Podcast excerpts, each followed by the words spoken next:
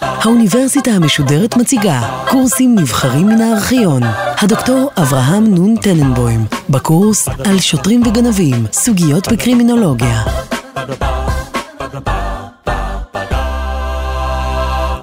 בשיחתנו היום נדון בשתי גישות שניסו להסביר פשיעה.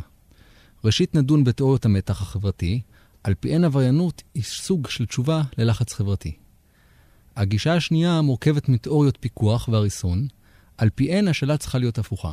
דהיינו, השאלה היא לא מדוע יש עבריינים, אלא דווקא מדוע איננו עבריינים. נתחיל מהזרם הראשון. תיאוריות הלחץ החברתי למיניהן גורסות שישנם לחצים לפשיעה שנגרמים על ידי מבנה החברה. אותו מבנה חברתי עצמו, שמתנגד רשמית לפשיעה, מפעיל לחץ על אנשים בחברה לפעול בצורה סוטה המנוגדת לחוק. אבל הלחצים הללו אינם מחולקים בצורה שווה בכל מגזרי החברה. יש כמובן וריאציות שונות. המפורסמת שבהן קשורה לרוברט מרטון. מרטון היה סוציולוג אמריקאי שניסה לענות על שתי שאלות ידועות לגבי הפשע באמריקה. א', מדוע הפשיעה בארצות הברית היא רבה יחסית לארצות מערביות אחרות? ב', מדוע חלק גדול יותר מהעבריינים הם ממעמד סוציו-אקונומי נמוך? כדי להבין את רעיונותיו, נתחיל קודם בהסבר של מטרות חברתיות ואמצעים מוסדיים. מרטון טען שבכל חברה ישנן מטרות מוצהרות שאליהן צריך לשאוף. בפועל, למרות שלכל אחד נדמה שהוא חופשי, השאיפות של היחיד אינן רצונו האישי. במידה רבה הן מוטבעות בתוכו על ידי החברה הספציפית. אבל בכל חברה ישנם גם דרכים מותרות להגיע לתכליות אלו. לדרכים אלו הוא קרא אמצעים מוסדיים. ניקח לדוגמה את החברה החרדית שידועה לכולנו. המטרה המוצהרת היא להיות גדול תורה ותלמיד חכם גדול ביותר. אבל יש גם אמצעים מוסדיים להגיע לכך. צריך ללמוד יום ולילה, להשקיע אך ורק בלימוד תורה, וכמובן לא מזיק כישרון טבעי. חברה אחרת היא קבוצת ספורטאים שמטרתה היא להצליח בענף ספורט זה או אחר. גם פה המטרה המוצהרת היא לזכות בתחרות, נאמר החלקה על הקרח. האמצעי המוסדי הוא כמובן להיות טובים יותר. לצורך זה יש להתאמן רבות, להשקיע זמן ואנרגיה, להקדיש את עצמך לתחרות ולהוכיח את היכולת האישית והקבוצתית. אלא שלפעמים חלוקת הדגשים בין המטרות החברתיות והאמצעים המוסדיים איננה מתאימה. תאורטית, אנחנו יכולים לראות מצב של שתי חברות קיצוניות. אחת שמדגישה בעיקר את המטרות, ואחרת שמדגישה בעיקר את האמצעים. בכל מקרה, בחברה שבה יש דגש לא מאוזן על המטרות או האמצעים, אנחנו צפויים לתקלות. למקרה כזה קוראים מרטון אנומיה. את הניתוח הזה משליך מרטון על החברה האמריקאית. הטענה בקליפת אגוז היא שבחברה האמריקאית ישנו דגש חזק מדי להצלחה כלכלית. התכלית והמטרה היא לעשות כסף ולהיות עשיר, אבל צריך להסביר שעשיר הוא מושג יחסי. מרטון ציטט מספר מחקרים שבהם נשאלו אנשים האם ההכנסה שלהם מספיקה או לא. מסתבר שברוב המקרים טענו הנשאלים שההכנסה כמעט מספיקה. אם הם ירוויחו 30% יותר, לא יהיו להם כל תמונות. אבל המציאות הראתה שברגע שהם מרוויחים יותר, הם מוצאים יותר ורוצים יותר. גם אחרי העלייה בשכר, חסרים להם את אותם 30% בדיוק, כדי שלא יהיו תלונות על השכר. אבל החברה האמריקאית היא גם שוויונית. שוויונית לפחות במידה זו שכולם בה יכולים לשאוף להיות עשירים. לאמיתו של דבר, תמצית מה שמכונה, במרכאות, החלום האמריקאי, היא הטענה שכל אחד יכול להצליח. הספרות והקולנוע האמריקאים מלאים בסיפורי הצלחה שכאלו. הילד העני שנהיה יושב ראש החברה, העסק המשפחתי הקטן שהפך להיות רשת ענקית, הנער שהוא עף מבית הספר ובסופו של דבר הפך להיות ראש העיר, וכולי וכולי. ויש גם אמצעים מוסדיים להצלחה. הללו כוללים בדרך כלל עבודה קשה, יושר, חינוך טוב, ויכולת לדחות סיפוקים על מנת להצליח בעתיד.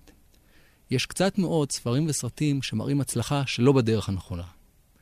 אין סרטים שיראו איך החברה הצליחה אחרי ששוחט שולם, איך הפך העסק המשפחתי לרשת על ידי שיווק מוצרים פגומים וכן הלאה. למרות החלום האמריקאי, הרי ברור לכולנו שבאופן מעשי רק חלק קטן יכול להצליח. אבל החלום ממשיך להשפיע על כולם. מבחינה מוסדית יש יתרון בדגש על החלום. ראשית, זה מונע ביקורת על מבנה החברה, ומסיט אותה לביקורת על האדם עצמו. אם האדם לא מצליח, זה לא משום שהחלום איננו הגיוני, אלא שכנראה הוא לא משתדל מספיק. שנית, החלום האמריקאי עוזר לשמירת מוקדי הכוח. החלום משפיע על המוצלחים לנסות להגשים את החלום הפרטי שלהם, ומונע מהם לתמוך במהפכות שישנו את החברה כולה. שלישית, החלום האמריקאי יוצר על כולם לחצים להליכה בתלם. מרטון טוען לכן שיש באמריקה לחץ ומתח בין המטרות החברתיות ובין האמצעים המוסדיים להשגתן. השאלה היא כמובן איך מגיב האזרח הבודד ללחץ זה. למרטון יש טבלה שלמה המסווגת כיצד מסתגלים יחידים למתח הנ"ל. הקונפורמיסט הוא מי שמקבל הן את המטרות החברתיות והן את האמצעים המוסדיים להשגתן. זהו זה ההולך בתלם ואיננו עובר על החוק. בכל חברה רצוי כמובן שאלו יהיו הרוב. החדשן הוא זה העבריין הרגיל שמקבל את המטרות החברתיות. הוא מעוניין להיות עשיר, אבל הוא לא מצליח בדרכים המקובלות, אשר לכן הוא משתמש בדרכים עברייניות. הטקסי הוא בדרך כלל בן המעמד הבינוני-נמוך, המפחד להפסיד את מה שכבר יש לו. הפקיד והשכיר שמבקש אישור על כל פעולה שהיא. מדובר במי שהשלים עם כך שהוא כנראה כבר לא יהיה עשיר, אבל הוא לא מעוניין לוותר על מה שכבר הצליח להשיג. הנוטש הוא המסומם, השיכור והנווד. זה אחד שזרק אחרי גבו את הערכים וגם את האמצעים של החברה. הוא יכול להגיע לכך לפעמים בגלל כישלונו בתחרות. לחלקם היה מאמץ להצליח, הם לא הצליחו, ולכן הם אינם משתתפים במשחק. הנוטש מסוכן למבנה החברתי אולי אפילו יותר מהחדשן. הוא מושמץ כפרזיט, בטלן, אוכל על חשבון אחרים, וכמובן, אוי ואבוי לחברה אם יהיו יותר מדי כאלה. המורד הוא זה שאיננו מקבל לא את ערכי החברה ולא את האמצעים המוסדיים. ישנם כמובן סוגים שונים של מורדים. הללו כוללים מהפכנים קומוניסטים, מתנגדי גלובליזציה ומפגינים מקצועיים למיניהם. העיקרון של כולם אחד הוא, צריך לבנות חברה חדשה, שבה גם הערכים החברתיים וגם האמצעים המוסדיים יהרסו לחלוטין וייבנו מחדש. מבין חמשת הטיפוסים שהצגנו, בעיקר החדשן או הנוטש יכולים להגיע לפשיעה. החדשן הוא זה שישתמש באמצעים לא לגיטימיים על מנת להגיע למטרות חברתיות, בעיקר על מנת להיות עשיר. אלו הם עברייני הרכוש, אנשי הפשע המאורגן למיניהם, וסתם גנבים. הנוטשים הם בעיקר המשתמשים בסמים, שיכורים וכנופיות שונות של עבריינים שאינן מרוכזות סביב רווח כספי. מן התיאוריה נחזור כעת לשתי השאלות המקוריות שהציג לנו מרטון. הראשונה הייתה מדוע כמות הפשיעה כה רבה בארצות הברית. התשובה לכך קשורה להערכה הרבה שיש בארצות הברית לבעלי ההון. לטענתו של מרטון, יש לחץ בחברה האמריקאית על השגת המטרות החברתיות. בעיקר להיות עשיר. במילים אחרות, הדגש הוא יותר על ההצלחה ופחות על השאלה כיצד הושגה הצלחה זו. המצב הוא שהעשירים מוערכים בגלל עושרם, מבלי קשר לשאלה כיצד רכשו הון זה. מרטון מצביע על היחס החיובי לעשירים גדולים שעשו את הונם לפעמים בעסקאות מפוקפקות. ישנה הערכה גורפת לבעל הממון, וכדברי הקיסר אספסיאנוס, לכסף אין ריח. אשר לכן, אין להתפלא על כך שאנשים רבים בארצות הברית אינם דבקים בחוק. בסופו של דבר הם מגיעים לפשע. הפשע הוא תוצאה של הלחץ החזק להשיג הצלחה כספית. בצורה דומה מנסה מרטון להסביר מדוע חלק גדול יותר מהעבריינים שייכים למעמד הנמוך. הסיבה לכאורה פשוטה, בפני אלו חסומות חלק גדול מהאפשרויות הלגיטימיות. האמצעים המוסדיים שבידיהם אינם מאפשרים הצלחה בהשגת המטרות החברתיות, וממילא הם פונים לאמצעים אחרים שאינם חוקיים. יתרה מזו, לשכבות הנמוכות ישנה גם גישה לאמצעים לא חוקיים, כגון סחר בסמים, היכרות עם אנשים שסוחרים ברכוש גנוב, סוחרי סמים וכן הלאה. צריך לציין שמרטון לא ניסה להסביר את כל הפשעים בחברה, אבל הוא טען שחלק גדול מהם מוסברים על ידי הלחץ שמופעל על אנשים בחברה. אחת ההרחבות של תיאוריית המתח קשורות לחבורות של נוער עבריין. חוקר אמריקאי בשם אלברט כהן בדק בשנות ה-50 חבורות נוער עברייני, שקרויות כיום גנגס, ומצא שיש הבדל ביניהם לבין הפשיעה של מבוגרים. בניגוד לפשיעה של מבוגרים, הפשעים שלהם התבטאו בוונדליזם, הרס רכוש ומעשים לא תועלתניים. השאלה הייתה מה מושך אותם להתנהגות כזו שאין בה שום תועלת כלכלית. לטענתו של כהן, הדרך להצליח אצל נערים בגיל זה קשורה להצלחה בבית הספר.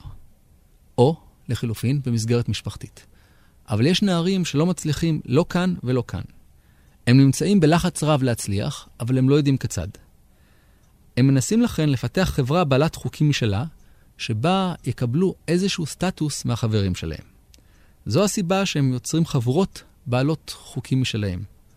בחבורות האלה הם מקבלים סטטוס על פי נורמות שונות מהנורמות המקובלות, בעיקר על ידי פעילות משחיתה וקריאת תגר על החוק. ההבדל בין מרטון וכהן הוא שמרטון רואה את המניע העיקרי כפיננסי-כלכלי, העבריינים מנסים להרוויח תגמולים כספיים. על פי כהן, העבריינים מנסים להשיג סטטוס או רספקט.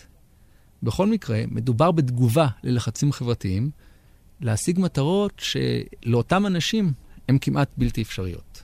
לתיאוריות שהצגנו ישנן השלכות ברורות וחד משמעיות למדיניות. אם הבעיה היא בחוסר הזדמנויות לאנשים ממעמד סוציו-אקונומי חלש, אולי מן הראוי לתת להם יותר הזדמנות לגיטימיות. במילים פשוטות, צריך לתת יותר הזדמנויות לאנשים מהמעמד הנמוך. אכן, בשנת 1961 הממשל האמריקאי השקיע רבות בתוכניות מהסוג הזה. תוכניות לקידום נוער, מניעת עבריינות, שיפור חינוך, יצירת מקומות עבודה, טיפול אינדיבידואלי ועוד כהנה וכהנה. מאוחר יותר, התוכנית אף הורחבה. הנשיא ג'ונסון הכריז בשנות ה-60 על תוכנית למלחמה בעוני, שמטרתה הייתה לחסל את העוני בארצות הברית. לתת אפשרויות חדשות לחלשים בחברה. התוכנית עלתה מיליארדי דולרים בארצות הברית, ובסופו של דבר היא נכשלה לחלוטין. היות והכישלון יתום, אין כל הסכמה למה נכשלה התוכנית. תומכיה טענו שעקב התנגדויות פוליטיות לא הגיע כסף למקום הנכון. המתנגדים טענו שעקרונות התוכנית היו מוטעים, אבל אין חילוקי דעות שהתוכנית נכשלה. בגלל הכישלון של התוכנית הזו, ירדה משמעותית הפופולריות של תיאוריות הלחץ. אלא שבשנים האחרונות החלה להיות להן עדנה מחודשת. הטענה כיום היא שישנו דגש חזק מדי על ההצלחה כלכלית, במיוחד בחברה האמריקאית. הדגש הזה לוחץ על האנשים להצליח, ואפילו במחיר של שימוש באמצעים לא לגיטימיים. לכן צריך לשנות את הגישה האוהדת לאושר, ולרומם ערכים אחרים. בין הערכים המוצעים צריך להדגיש את המשפחה, הקהילה, עזרה הדדית וכן הלאה. כמובן, מדובר על רעיונות שהרבה יותר קל להביע אותם מאשר ליישם אותם בפועל. אין ספק שתיאוריות המתח נשמעות הגיוניות. הבעיה היא שהן יוצרות לנו סיבוך מוסרי. כל תיאוריות המתח, מכל הסוגים, טוענות שישנם אנשים בחברה שלא יצליחו. יתרה מזו, בגלל מבנה החברה, ישנם קבוצות שונות שחבריהם יצליחו אפילו פחות מאחרים. בדרך כלל, זה הקבוצות שמצבם הסוציו-אקונומי נמוך. אבל לא מדובר באנשים מוכשרים שאין להם הזדמנויות. מדובר דווקא באנשים לא מוכשרים, שקשה להם להתמודד בחברה מתוחכמת. אבל אותם אנשים רוצים להשיג הישגים ולצבור נכסים. הם אינם מצליחים בכך, וסביר להניח שהם לא יצליחו, כי קשה להם להתמודד עם האחרים. התוצאה היא שכמה הם יפנו לפשע על מנת להשיג את המטרות. השאלה היא, האם יכולה וצריכה החברה לעשות משהו בעניין זה? צריך לזכור שתחרות היא לא תמיד שלילית. בתנאי תחרות, אנשים מפיקים מעצמם הרבה, ותורמים גם לעצמם וגם לחברה. נכון שישנם נפגעים שאינם מצליחים, אבל יכול להיות שזה חלק מהמחיר שצריך לשלם בשביל חברה חופשית. ברור שלא כולם יצליחו להשיג את המטרות, אבל השאלה היא אם החברה לא צריכה לתת לכולם לשאוף להשיג את המטרות, ומי שלא יצליח, לא יצליח. כבר לימדונו חז"ל שאין אדם יוצא מן העולם וחצי תאוותו בידו, אבל כבר נאמר שזכותו של כל אדם היא לחפש את אושרו. גם אם על ידי כך יהיו כאלה שלא ימצאו את אושרם מהם. גם פה, כמו ברוב הסוגיות בקרימינולוגיה, התשובה רחוקה מלהיות חד משמעית, ולא נדון בה פה.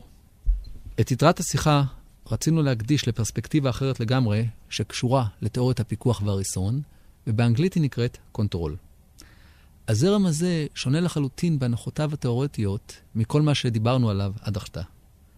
המלומדים הדוגלים בכך טוענים שהשאלות הנשאלות צריכות להיות הפוכות לגמרי. השאלה היא לא מה מניע אנשים מסוימים לפשוע ולעבור על החוק.